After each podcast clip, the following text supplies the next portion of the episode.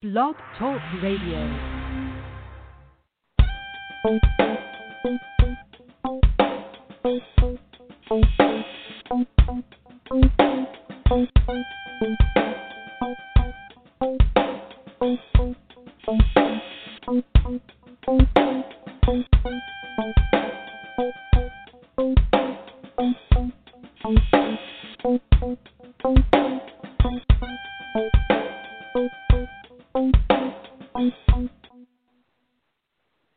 Once again, once again, once again, you're tuned in live to your 15 Minutes Radio Network. And we are talking Beyond Words with Chanessa White and Darrell Douglas. How are you guys doing today? Good. Good. Good. Awesome. Awesome. You know, it's been a long, what, two weeks, three weeks, four weeks, eight weeks, 12 weeks? It feels like it's been a year. I mean, Yeah, it's does, does anyone know what day it is? Seriously, what day is it? if it were not for um, Beyond Words, I wouldn't. I would not know it was Tuesday. That I just have to be honest. The days when I'm trying to explain something to people lately, I've been saying it happened last week or maybe not. I don't know when it happened, but this or that happened. So is anyone else experiencing that right now? Just the days are just melding together here or something. It's that I Oh, think for sure. that and the random naps too. Like I've been taking like, you know, a random three to six, you know, six to eight PM nap and it's really throwing everything off. Okay. well, I'm not okay, napping, that but the days are running into each other. it's like before you know it, the weekend's here, and the weekend feels like Mondays. Oh my God, yes, yes. It's it's an endless cycle of news and you know so many things that are going on.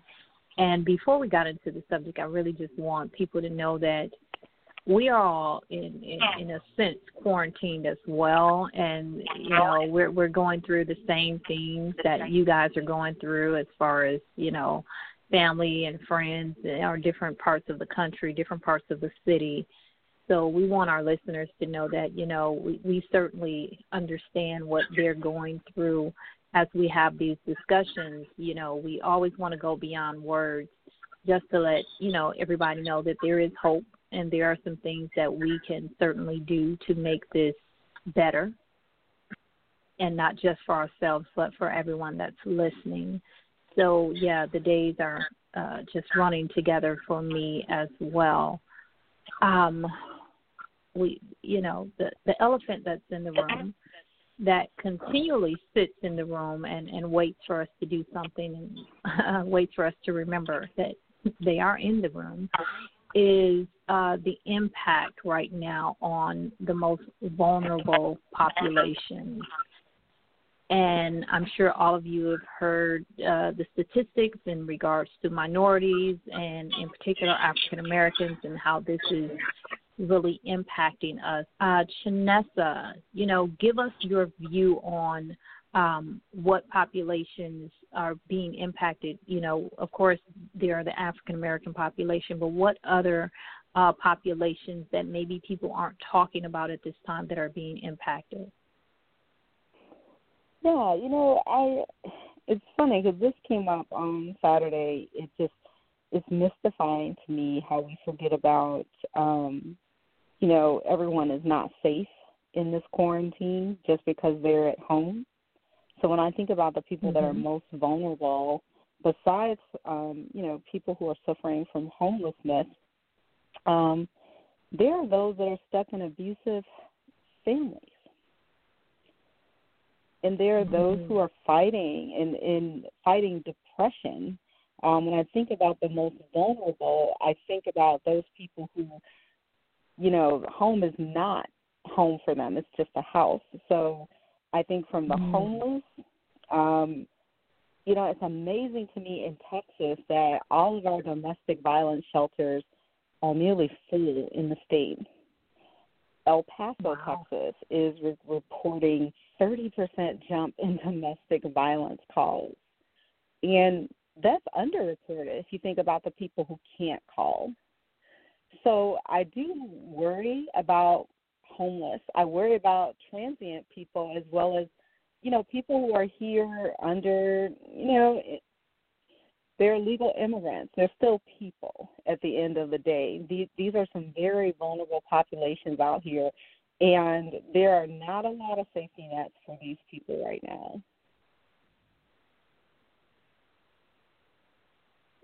So, Shanessa, you, you mentioned that um, one of the most vulnerable populations, like you said, um, the people who are in abusive households. And uh, I happen to know someone who is in that situation. And, you know, it was interesting to me because there was this pressure to stay at home, you know, go home, stay home. And you know celebrities are reading books and all of this stuff about that. And i get it but there is a population who feels the pressure to go home. But as you said it's not a house you know it, it's a house it's not a home. And they're dealing with things that's unimaginable to to those of us who aren't experiencing that right now. And there was a report on the news um, and a reputable news agency said that in Houston alone, the domestic violence reports went up 79% compared to this time last year. And that's a 7 and a mm-hmm. 9, not 7 to 9, 79%.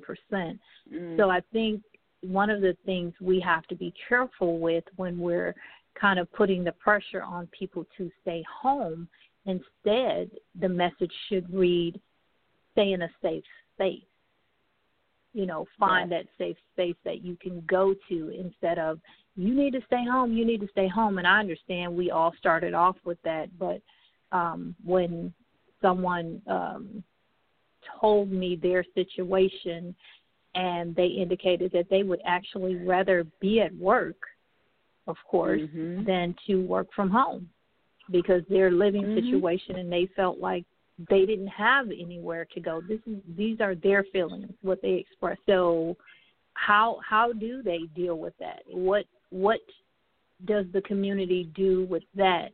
You know, of course we have to change the messaging from, you know, stay to F home and all of that to staying in a safe space. But what can we do um, to assist in that? Yeah, I think it's I, important for. Oh, go ahead, Jerome. No, go ahead. No, go ahead. Go ahead.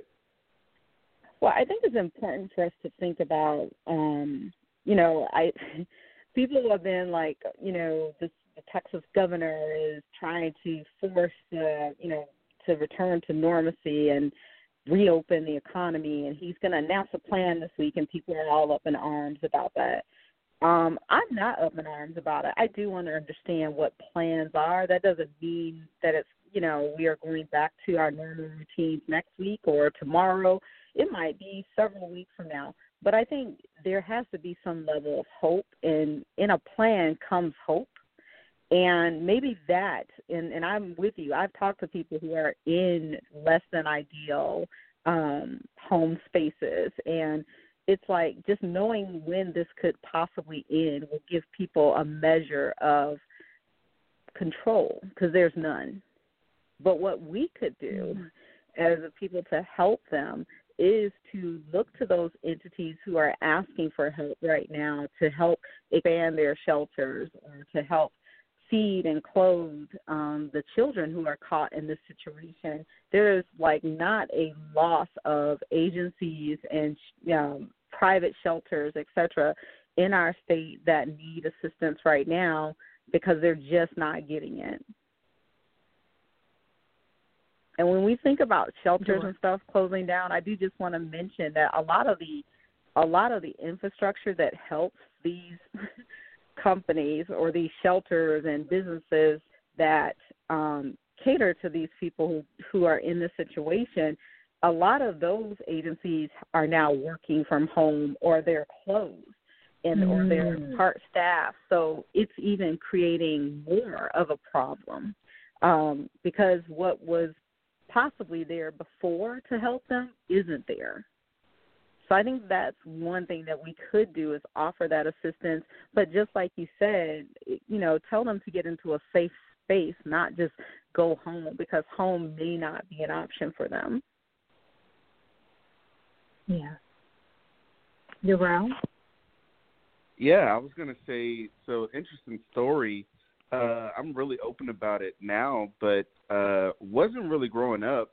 Um in my household there was domestic violence.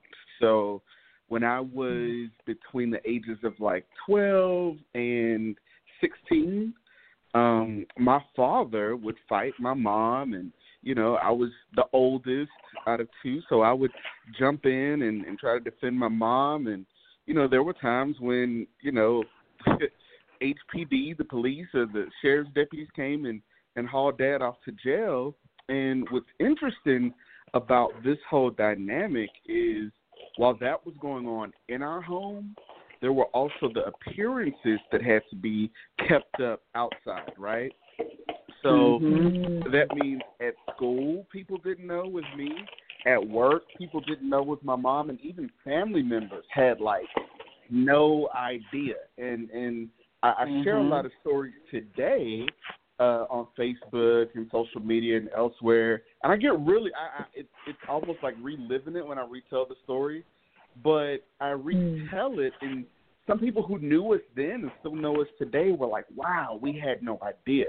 So I said all of that to say, pay attention to those around you. If you have a, a mm-hmm. sister or a brother or an aunt or an uncle or a cousin or a niece or a nephew, pay attention to those cues and then to be that alternate place to go. Because, you know, looking back, mm-hmm. I spent a lot of time in every club, right? The chess club, the after school club, the lunch club, the dinner club, you know, like I was mm-hmm. I was mm-hmm. doing all of that mm-hmm so that I wouldn't have to go home, right? Um, mm-hmm. because wow. home was hell, you know. And so mm-hmm. pay attention to those. Pay attention to that friend of yours is married and seems like they never want to go home. You know, mm-hmm. pay attention to those those little cues because it could end up, you know, saving someone's life. Wow. So so the help that we can offer, as Shanessa said, is you know to assist the agencies that offer assistance, and Jarrell indicated to pay attention to those around you and the cues uh, that more than likely they're they're providing or they're they're giving to you. Um, it's just a matter of at this point listening, and now we all have time to listen. In a sense, we probably had it before, mm-hmm. but I mm-hmm. think we're we're more open to listening now because right now we are all we have in a sense that mm-hmm. we're, we're looking at each other in a different um, from a different perspective because right now it's not about what you're wearing because many of us probably have on pajamas right now or you know we, we okay I, i'm raising my hand with that but that's okay. That's another discussion. But you know it it's not about that at this point it's about conversations it's about connecting with one another and i think now is the time that we can listen more um and and be that shelter in a sense even if it's a shelter of listening or uh, assisting someone in finding an agency or finding the information that they need in order to be in a safe space. Okay. And you, you mentioned the I mean, homeless it is, population. Yes. So the homeless so what are what are we is, doing right now? So they have here in Dallas. They have provided shelters, um, temporary shelter for the homeless, in, in, and practicing social distancing. But it, it's one of those things where you have to think about why do we keep providing band aids to the homeless? Let's help them not be homeless. Let's try to find a way to get them into some type of permanent shelter situation. But they are providing these temporary shelters. But the problem that you have is with practicing social distancing, a lot of them are having to cut their capacity in order mm-hmm. to serve this population. Um, so I really am concerned that we again still just don't have the resources to kind of help. I, I should say as a as a state and as a country, we have the money. We just don't have the resources to invest and get those people off the street. But they are too going to be very vulnerable to this disease um, in more ways than one. You know, I, I don't know if they'll be treated well going into a medical facility mm. if they're ill. I'm concerned about that because I really believe that they ought, they should receive the same level of treatment as someone who's insured. But I am concerned that they are not going to get the services that they need. That it concerns me in terms of I know that we're having uh, this drive-through testing, but mm-hmm. okay, let's talk about how that works. Beyond calling and getting a number, don't you? You have to drive through, well, correct? you have to drive through, but it's even it's deeper than that. Let's talk about that for a second because the testing is a hot, hot mess. Um, I actually have three colleagues right now, former colleagues who need to be tested. Their primary care doctors think that they should be tested, but because they have three out of five symptoms, they're told that they're not um, eligible for a test. Um, and then I had a conversation with an administrator of one of the hospitals who's providing the test, and they put in all these different restrictions to maintain some minimum level of tests. They don't care that people aren't being tested. It's like the most ridiculous thing that you want to be able to say, oh, yeah, I have 200 tests on hand, but I'm not going to go below that 200 in order to test someone. Mm that's where we are. There is not widespread testing, and that scares me. In a city like Dallas, that we don't have the resources to test people, and that people who are insured, who primary care doctors say that they should be tested, but because there's additional guidelines that are outlined at these testing facilities that's intended to politicize this, so to be able to say, yeah, we have tests on hand, instead of testing the individuals who need them. That's a problem. And in Houston, I know our mayor just announced that um, from now on you don't have to have symptoms. That anyone who wants to be tested can be tested, and I think that's the opposite end of the spectrum, which I think makes sense. In a, in a perfect world, you know, we should at least have tests so that people know whether they should be quarantined or not.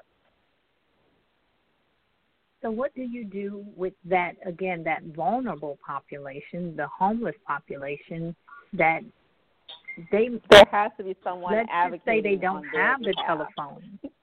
Yes, they don't have the telephone to call and wait to get because you although um Mayor Turner has stated that you you don't have to have the symptoms, you are still required to call and get a number and then I don't mm-hmm. think they're going to test you if you walk in. I think you have to be right. in a car or a vehicle. So how like how are we a barrier? Yeah, how is the how is the community addressing that, or are they um, doing testing in shelters? I'm not sure, but does anyone know if they're doing any testing in the shelters? So I did some calls around um, a couple of days ago, just to see kind of what intake was looking like. And from what I can tell, people that are symptomatic, they're figuring out some kind of way to move them to a shelter where they can, you know, have a separate room that's really limited. Um, and there's mm-hmm. some, mm-hmm. the city is put some money into renting hotel rooms at two hundred dollars a night, um, in order to, you know, wow. So so so they're so they're able to and, and we're paying for those rooms every night, regardless of how many are being used. Um, so, mm-hmm. so I know that's kind of what's being done. But when it comes to social distancing, it's impossible when you look at a place like, uh, you know, any of the places mm-hmm. in downtown Houston that are shelters because they're they're they're built with two tier and three tier bunk beds. Um, they're in dormitory mm-hmm. settings. It's very close quarters. The restrooms are are public. I mean, everything is is community. It's community and it's shared. And what and another thing that's really interesting, uh, and Shanessa, maybe you could talk, talk a little bit about this. Um, in as far as I understand it, the the night shelter in Dallas is the Kay Bailey Hutchison uh, Center for the Homeless.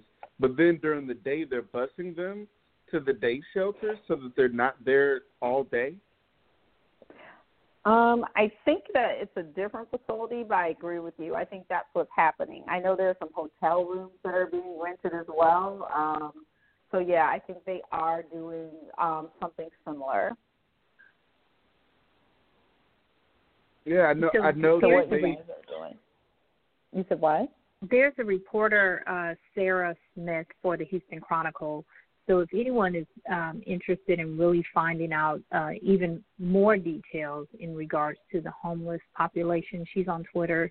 She does a great job in uh, finding out what's happening among that population.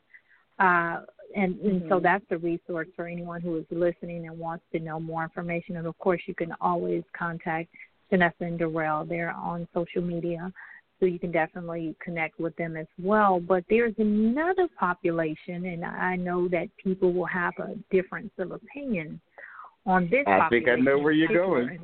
yes, and Darrell is familiar with this population, and he will explain why he's familiar. Let me preface is okay. the, the, the prison population. Let me explain. He will explain why he's familiar with that population. Absolutely. So my very first job out of high school was as a correctional officer, aka a prison guard, working uh, down in Rosharon uh, for Texas Department of Criminal Justice, and uh, I ended up working there for five years, and I left as a lieutenant in 2010. So what's happening with that population? I know there was a time when they were releasing them for like ten dollars bail and you know things of that mm-hmm. nature. And I know there's a difference between people who are in there who can't pay bail and people who are I don't know what they're doing there, so, but yeah, explain that, that portion they, to us. That um, a lot of systems are are releasing, doing early release. Like if they were scheduled to be released in the next three months, three to six months, some are doing early release. If they're nonviolent offenders, they're releasing them. I know in the state of Alabama that was happening, as well as um, here even in Texas. I think that the Bureau of Prisons actually sent out some guidelines um, around it because obviously there's prison overcrowding as well. Um, so I do think that they are a vulnerable population, but the, the question that I have is from a societal perspective, will people care? So, so it's it's really interesting because from at the county level, they're they're doing two different things to to lower the population. On one end, yes, they're doing compassionate. They want to do compassionate release, uh, like Shanessa said, for mm-hmm. those who, you know, low level drug offenses, stuff like that. Now, on the other end, you have people that actually have violent uh, charges mm-hmm. and previous violent charges. Murder. There was a there was a story in the Houston Chronicle about um, some guys that were robbing a gun store. The gun store owner ended up living next door, so he heard the alarm go off and you know sort of called out, "Hey, stay inside. If you come out, I'm going to shoot. The police are on the way."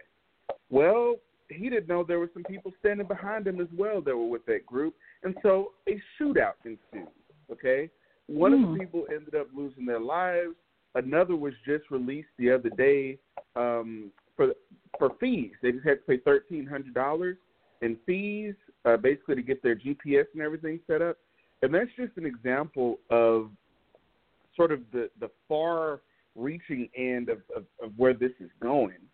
Um, because at the end of the day, you talk about social distancing, it does not exist behind bars. So uh, I know that that's mm-hmm. at the county level. At the state level, uh, my mom is still a correctional officer, um, and I and I'm talking to her all the time, and she's telling me they're checking temperatures of the the officers on their way in.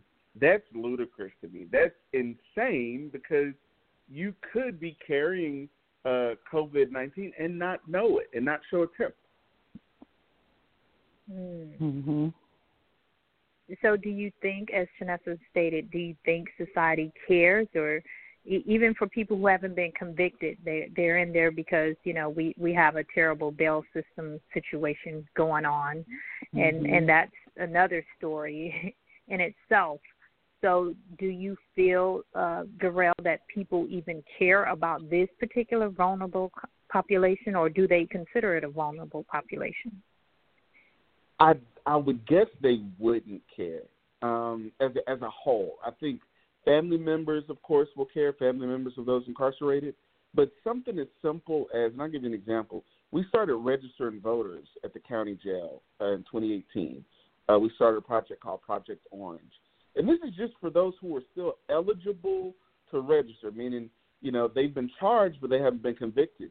You would have thought we I, don't even know what what what what symbol to give, but basically all of hell broke loose. People went insane at the idea of us registering voters who happen to be temporarily incarcerated. So I would guess, you know, the the masses, um, for the most part, are just overlooking overlooking that population. But little do they know, you have people that are going in and out every day, and if they're not cared for, if the inmates aren't cared for, you have officers and medical staff and other people that are going to be more likely to end up in your local HEB or Walmart, you know, or your family member. Mhm. Mm-hmm. So again, what what do we do about that? You know, um, should we care? I think we should. They're human beings, and um, mm-hmm. again, some of them have been um, put in jail and may maybe not charged with the crime or charged with the crime and haven't you know gone to court and maybe they couldn't find anybody that you know would pay their thousand dollar bail or whatever it, it may be they haven't been convicted mm-hmm. so. What what happens with that population i know that sheila jackson lee um was on um television on the news the other day, and she said, "Well, what happened in Chicago cannot happen in Houston." So, as far as what's going on in the prison population in Chicago, so what do you see? Uh, and, and again, Darrell, you have more experience with this. What do you mm-hmm. see happening? That that people are saying, "Hey, we do care. We want everybody right. tested," or is that even happening? so what's really interesting, and I talk about this all the time, I've often said that the prison, even when it came to hurricanes and stuff, seemed to be more prepared than the free world. Um, during Hurricane Ike, uh, I ended up, you know, leaving work. I couldn't wait to get off work that morning and go home, but I had no lights and I had no water. But when I went back to work, we had water, we had generators, they had those big oil barrels, right, filled with water in mm-hmm. preparation for. So I said all of that to say now we've reached a point where we have a pandemic, and believe it or not, this is not the first time um, that that prisons have had to deal with this. So there have been instances in the past where shingles or you know some other communicable disease mm-hmm. Ended up in a prison, and they have a system for it. And so what ends up happening they shut it completely down. No one in, no one out as far as the inmates. Mm-hmm. And then you have to segregate the workforce. So what ends up happening? Hey, we need 66 officers, okay, that are going to stay at this hotel for the next six weeks, right? On a two week, you know, by two week basis. There's going to be intense physical, you know, to make sure that we're all good going in, and then same thing going out. Because if not, you you you have these little petri dishes spread across the U.S. Mm-hmm. where you know you have a hundred men sleeping in a space the size of a gymnasium, and it's it, you're, mm-hmm. you're waiting on it to to explode. So, I mean, I I would have thought with the extreme measures that were being taken nationally and even at the state level, when I saw the NBA say, you know, no more like like we're we're not having a, a season, I said, okay, that's time for the governor to go ahead and you know shut it down. And what you, I mean, but we Mhm. would have had to have tests. You know, that that's the only way Yeah. it works is if you can test and see who, like, how do you sort the people? Because when it comes to the prison system, they're really good at quarantine. They have systems for that, but they're just not able to enact it. And even to this day, you know, there are they they made these little cotton masks, and I saw pictures of it, and it's like this is a false sense of security. I think early on it should have been locked down. The Harris County Jail should not be mixing in new cases, right? New people coming in should not be mixing in Mhm. with Yeah. the general population. Like, Mhm. and, and, And you know what? They do you think they don't have those protocols? Like if there's someone being arrested now, you think they're not being separated from someone who's been there 14 plus days? So I know for a fact that so when when you when you end up when you first get arrested, you go to the county jail. Eventually, you go to court, and then mm-hmm. after court, when you get your sentence, you go to the penitentiary, right? So TDC, who runs the penitentiaries, has now said we're not taking anybody from any of the counties anymore. Like we're just not, Mm. right? But each of the counties themselves are doing things totally different. So Harris County, which is the largest in the state, they have a, a separate processing center for for like people that are coming in. So if you're going to spend a night in jail, you'll never go over to general population. You're going to be at the new center, right? Like you- you'll never mix in. However, how look at look at how long we've been matriculating and people have been going over to that side and without having been tested. Think about the people Mhm. who've gotten this and are in the county jail that have not been uh, tested, that are being put in dorms with people that have been there. Mm. Some people have been there a couple of months. Some people have been there uh, over a year. Wow. Mhm. So it's it's going to the only way any of this is going to change for that population in particular, and really for all of them, but in that one in particular, is for who to get involved. Is it going to have to be at the uh, state level or national, or what? What? The- what will need to be done to help that population? I think it's the governor um, because Mhm. at the end of the day, when you when I mean, if we wanted to send the National Guard, because at the end, of, if this is not contained, and I mean, luckily things are happening way better than I when I looked at what the worst could be. Um, things are things are happening way better uh, than what I thought they could have been because you know at the end of the day, when you have officers that are either too sick to go to work or that are calling in out of fear of going to work, who's going to run these prisons and jails? You know, there are plans to bring in, uh, you know, worst case scenario like Code Red. It's in the books. That magic binder I was talking about last time that I thought, you know, our government would have for this. They have this for TDC for the Yeah. for the for the prison system.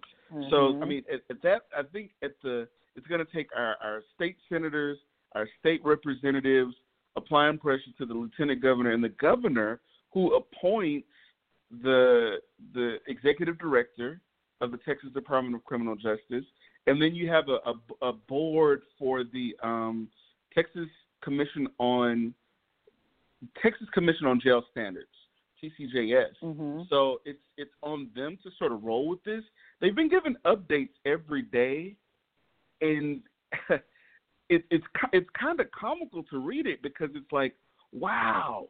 So I read all this, and basically none of those things have been enacted yet. It's almost like they're Mhm. waiting on, you know, the the the powder keg to kind of sizzle a little bit before it's like, okay, here's what we have to do. Wow. So now we're going to switch lanes a little bit, and we're going to talk about another vulnerable population. And right now, it, of course, and we talked a little bit about this last week, is the African American um, population.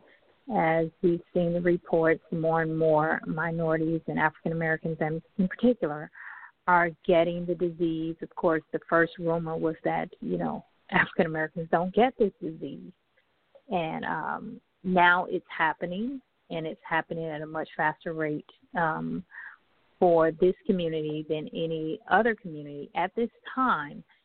So, so tell me, Chanessa, what's happening with these testing centers? Because I, I I've read where they're not in the communities where they need to be. People have to travel very far in order to get, you know, mm-hmm. to these resources. What's happening with that population? Yeah, you know, it's interesting um, when you look at the most the most vulnerable um, states and zip codes. Um, I I I initially read the article that said, um, you know, testing testing zones or testing centers are 35 miles plus um, from most of the hardest hit zip codes. I went and checked those zip codes, and those zip codes look to be predominantly African American or even Latino zip codes. The ones that have the most deaths and the, and the highest infection rates have the furthest testing facilities. That's just ridiculous. It's almost as if it's designed not to serve the population who needs to be served um, when you look at the tracing that has happened for Milwaukee and even for Detroit, um, the origins of how those strains of the virus to the African American communities, there was no no initial carrier who brought it from abroad or from another state. It came through service occupations where you find many African Americans in some type of service occupation, whether it's a grocery store clerk, whether it's a police officer or even a pastor, because those are the people who are getting hit the most, those who are serving the population, they are more, we are just more exposed. So I'll tell you about Michigan. the nearest test, there's two zip codes dominant African American, 48197, 48198. They've had over 300 deaths and they wow. have I think 1,200 people are infected.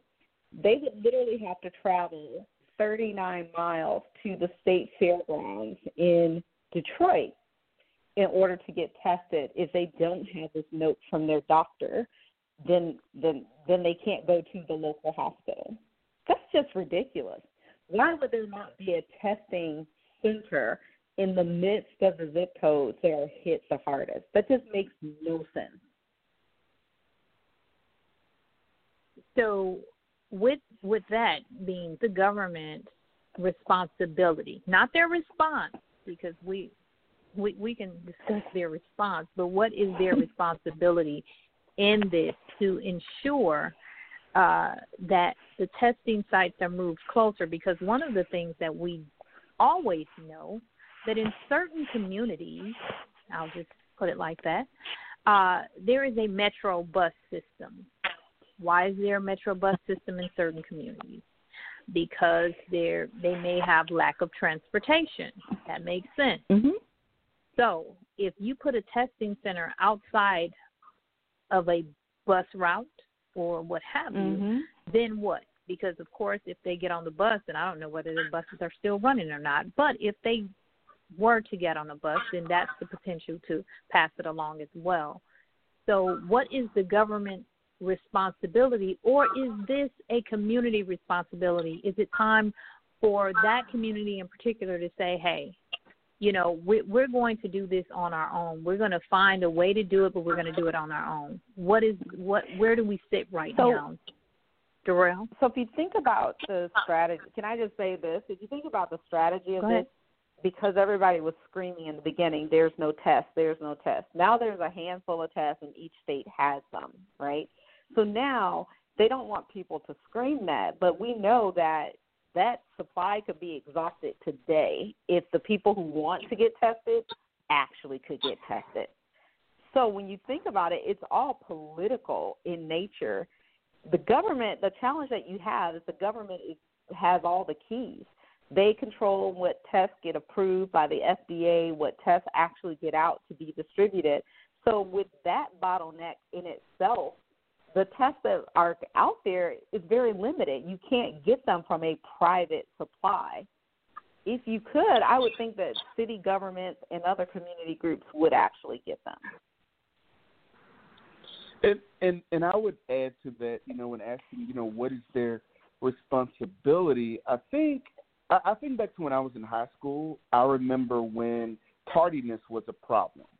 Uh, I mean, you know, they got to the point where they were on the PA system saying, you know what, teachers, lock your doors. When we ring the bell, lock your doors. And anybody who's not in, wow. to go to the auditorium and, and, and, and get get a detention. And then get this, that didn't work. I will never forget. I was a senior when this happened. I heard the assistant principal on the PA system saying that since it wasn't improving, from now on, anyone who was late was going to be suspended. I laughed. I laughed out loud because I knew it was a free for all. This is a this is not a mm-hmm. this is not you know I mean I think I was in like you know when you're a senior and you, you you're, you're taking like economics and like English four, but then if you're like me and you weren't really optimistic, you took like art, you know, or band. So I'm like in band with like some ninth and tenth graders, and they're all like shaking, you know, and like scared, like, oh no, we're gonna be And I'm like, and I'm thinking, no, you're not, because they can't suspend that many kids. That's not sustainable. And I think in the same lens, what they have put forth as like guidelines has made absolutely no sense. So people have stopped depending on it. Uh, I had a, a death earlier this week, or actually it was last week. Uh, once again, what what is today?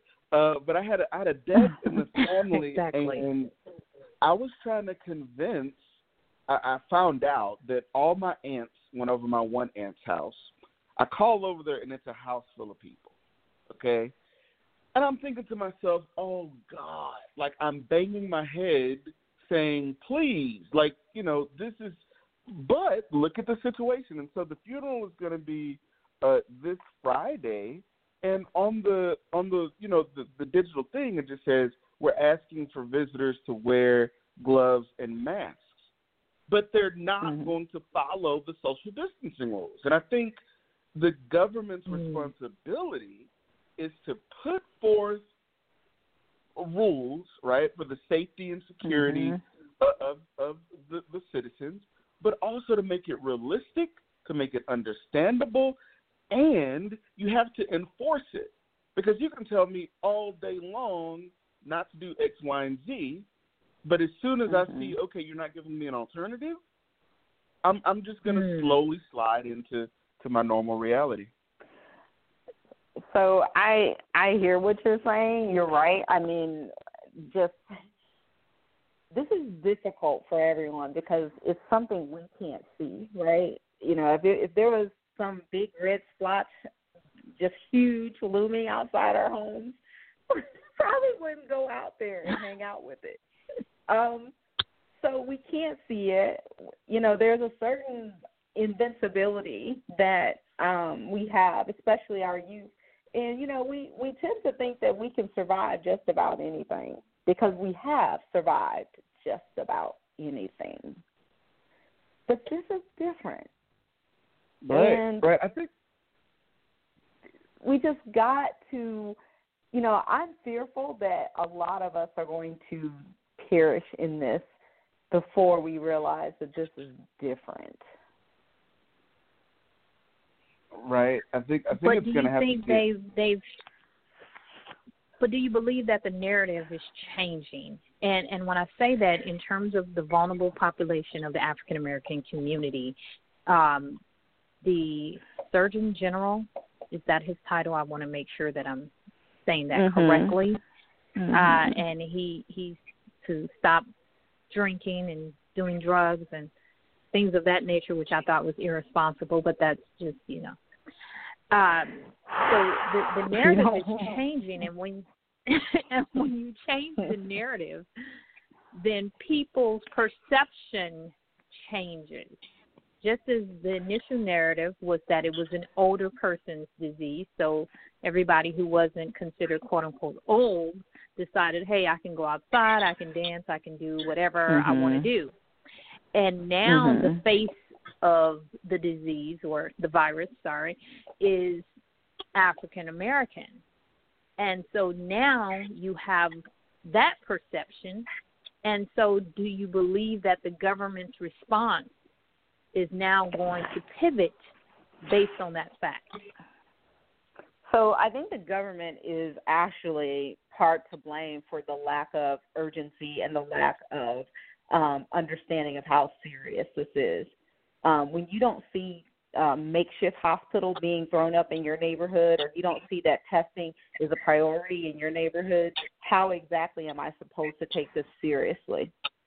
I think the two ir- most irresponsible things that Jerome did, the Surgeon General, this past week, was to attempt to highlight um, poor habits that are not just uh, uh, are not just um, apparent in our communities, but in every community in America. Mm-hmm. There's drugs and alcohol, but I don't see the numbers saying thousands of drug addict drug addicts and alcoholics are dying of this disease. That's not the case. Two people that I mm-hmm. knew ran marathons last year. One was a vegan, never smoked, African American male, 44 years old. He is dead. So don't sit here and attempt to determine, attempt to say that because of the poor habits that we have, we're dying. That is not the reason. That is not it. And you need to do something more than chastise and make these blanket statements to make it appear that, that we are doing these things so that we are expendable. You actually should do something about it. Commit to testing, commit to tracing, actually get those most vulnerable hospitals the supplies that they need instead of criticizing what they're currently doing. Right. I it is this administration. I'm sorry. Go ahead. I was going to say. I also think it's there, there's a certain trust that has to be rebuilt. I think with the government in general. Like I've stopped watching 45's uh, press conferences. Like, I mean, it's a joke at this point. And even I would say locally, we're not getting needed information, right? Like they're going on, they're talking for, you know, 45 minutes an hour and they're not giving mm-hmm. us anything new. It's kind of like, oh, we mm-hmm. came here, we saw this, here's what we're trying to do. You know, there, there's nothing new, and there's this distrust that's there because one minute you told me not to wear masks, now you're telling me to wear a mask. Mm-hmm. And one minute you told, I mean, it's it's the trust is gone, and so you know I'm mm-hmm. kind of dependent on Fauci at this point. When I see him get up there, I'm like, okay, now what's up? Right. right. But I will say that you're I right. Think people are looking for answers. Trust, yes. Mm-hmm. When you talk about trust, three weeks ago, four weeks now, Jerome was screaming, "Don't wear masks. They can't do anything for you. Don't do it." You know why he was screaming that? Because consumers were snapping up all the PPE before the government could. Now, when they're in a better place, mm. Oh yeah, maybe you guys should wear masks. Let me show you how to make one. Really, guy? You can't show me nothing. You, right. you sit in that space and you had you had me convincing others not to wear masks because you said it wasn't necessary. But then you want to create a PSA on how to make a homemade mask? Kick rocks. Nobody wants to hear from you.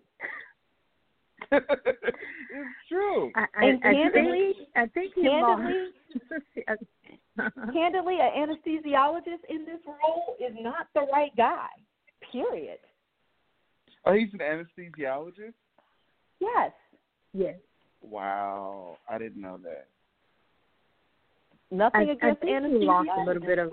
Not yes, of course. I, I I think he lost credibility when he provided that insight, but when again it was thought of as an older person's uh, virus, he did not provide the same instructions. So you you can't say okay exactly it's you know a senior's virus you know uh, stay home and do A B C and D but when you determine that it's um, ravaging the African American community you utilize well don't do drugs and don't do this as if that's all that African Americans do. Because for those of you who are listening that is not all that African Americans exactly. do and understand another thing there are there is an opioid epidemic and we don't want to put a face on it but we know what the face looks like. So uh, what we're not going to allow Jerome to do is make us the face of this virus so that there is no help that will come to us because what what the perception is that we've done this to ourselves. And when exactly. you make it seem as if someone has done it to themselves, they've made this this decision on their own, and that's why they have it. One of the questions I asked on Twitter, I said, "Explain to me you know, and and Chanessa, you've explained it, and I'm glad you did. How did it come to our population? Because many of us are not traveling to China. Mm-hmm. So, right. let let let no, let's didn't. make this clear. you know, let's make this clear to those of you who are listening that this is not a disease based on you know some some uses of uh, drugs and alcohol because a lot of the population and not just African Americans utilize drugs and alcohol. So Jerome, what we want you to do is we don't want you to explain to us with your asthma inhaler, and this is nothing against people who have asthma. As, and, and we don't want you to explain, well, my brother-in-law is Puerto Rican. No, that's not what we're here for because we've heard that a lot of times when people of another race have an issue right. and they say, well, one of my best friends are African American. Right. Mhm. That's Right. what it felt like to me. So, And it not only that, it was a slap in the face for a black man to stand there and and Mhm. berate and degrade who we are as a people, as to say that that is the underlying issue as to why we're dying by the thousands. With the number of vicious pastors, police officers, teachers, and students Mhm. who have died in this past four weeks, I refuse to believe that they were all drug addicts and alcoholics. Absolutely. so we're we're gonna um and this doesn't mean that we don't respect you jerome.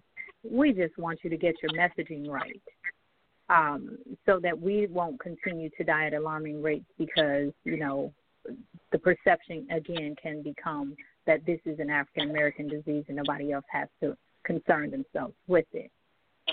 So And what I'll say Vanessa, to that is, and- if you notice, if you notice right after his big speech about us doing it for Big Mamas and the Aguilitas, when he had his big speech, suddenly the sentiment got real nasty the next day about, well, why are we sheltering in place? I saw it transition online where now people suddenly you're fed up. It's not impacting our community directly. Why are we Really, Uh, because you made such a big deal. Like, hey, you guys, this population is dying. The next day, I'm not joking. The next day, well, it wasn't even the next day. Within hours, you saw this transformation of, well, when is the country going to open Mhm. back up? Because it's not impacting my community. Okay. Right. Well, and, and and I would also say, you know, we're I don't know if you guys remember, it happened like maybe within the past couple of weeks when all of a sudden China had no new cases, and it's like a lot of people were scratching their heads trying to figure it out. I figured that one out. Okay, I can tell you what happened there. They're not count. They're not reporting it, and I think, you know, you, you said it earlier. This is a political thing. It's like you know, there's a race to see who's best prepared, who has the most uh, uh, tests available at the time, so they won't go below that number. No one wants to report, you know, high cases of positive results for, from the test. I mean, th- this we've got to get beyond that. I think at the end of the day, we need they, they've got to build trust with the the community or at large. Mhm. exactly I've, I've stopped Exactly. watching the briefings, and I would encourage anyone else to stop watching them because if anything of thoughtfulness or anything that is rational and necessary for us to understand, mass media will pick it up. Otherwise, to sit there and watch them wax poetic about how great they've been as people are dying every day and as people cannot get tested, I have no inclination to give them one ounce of energy. None. Mm. Well, the protect my anxiety certainly. my anxiety has gone down Uh-huh. dramatically since then since I stopped Since watching. when? Since I stopped watching. Oh, since I you stopped stopped watching. the day. The, I stopped watching the day he tried to shake shake all the CEOs' hands in the in the Rose Garden. We just said don't shake hands. I stopped watching them because my anxiety was on ten, seeing Wal- the CEO of Walmart and the CEOs of Target actually shaking hands, knowing that they've got to go back and work with people the next day. So no, I stopped watching, and I will tell you that part of that five o'clock anxiety hour, mm-mm, that's gone. Right. I mean, it's it's kind of like ignorance is bliss. I've kind of just accepted. Hey, Darrell, you just got to stay in this apartment, and you know, Insecure just came out with a new uh season. So I mean, you got that once a week to look forward to, and um yeah, just look for Fauci. Look for look for Fauci cuts on Facebook. So literally, I'm scrolling, and whenever I see that someone has shared something of Fauci's, I watch, Mm-hmm. and that's it. Okay. So we want you to look for Fauci. we want you to skip the anxiety hour between five and six. Yes. And we also want you to tune in to Beyond Words, where you're going to get more than words. You're going to get results and you're going to get information that can help you through this entire, you know, thing that the country is going through, that the world is going through right now. Um, I want uh, Chanessa and Darrell to give us some last words, just really quickly. Darrell, what can we do next? We want to go beyond words. What are two things that we should do right now with the vulnerable when it comes to the vulnerable population? I would I would just add to what I said earlier today. Pay attention to those cues. Pay attention to that friend. You're on the phone with them, and all of a sudden their significant other says something. And they got to hop off the phone. Lean into that a little bit. Don't don't be overbearing. Don't be you know don't jump too far, but be that comforting space. Whether it be you know to mm-hmm. convince them or to allow themselves to convince themselves out of a situation, or to be that that safe place. So th- that that's my word of the week. Pay attention to those around you and, and be that safe place if possible. And if it's you, know that you don't have to be there. That there are people around you um, who will help you if need be, even in this situation. Yes. So the two things I would like for you to do is one, avoid the anxiety hours. If it's something newsworthy, you'll get it from other sources. I assure you of that. The second thing I'd like for everyone to do is when you go and do your weekly grocery run, whether you're picking up grocery or you're in the store, pick up a bag of staples to drop off at the local domestic violence shelter. You don't have to fill out a Mm. form. You don't have to do any of that. You can just drop the groceries off at the front of the door, and they will take them. It can be five or ten dollars. It doesn't need to be much. The final thing I would say is preserve your own sanity in this craziness. Don't pick up everything you see and don't internalize everything that you see. Read things for yourself, and definitely don't get all your news from social media. Excellent. Well, it has been a, another awesome conversation with Chanessa White and Darrell Douglas. Thank you guys so much for hosting and being here on Beyond Words. I will see you guys next week, Yes. or we'll Take talk care. next week. See you next week. Oh yeah, All see you next week. Uh-huh. Yeah. Have a good night. Interested in advertising? Advertise today on the number one online radio network for entrepreneurs, Your 15 Minutes Radio Network. Contact us at advertise at your15minutesradio.com.